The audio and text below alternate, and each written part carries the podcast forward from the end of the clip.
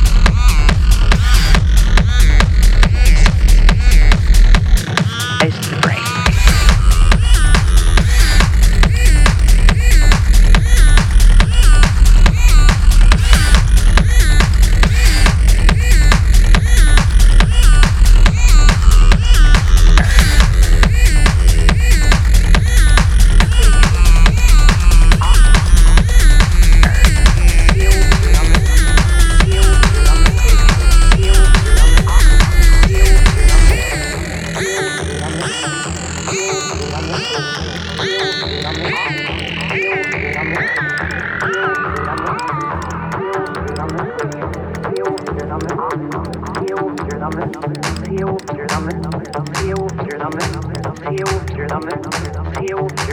are three times as many connections from the ears to the brain as there are from the eyes to the brain. There are from the eyes to the brain, eyes to the brain, eyes to the brain, eyes to the brain, eyes to the brain, eyes to the brain, eyes to the brain, eyes to the brain, eyes to the brain, eyes to the brain, eyes to the brain, eyes to the brain, eyes to the brain, eyes to the brain, eyes to the brain.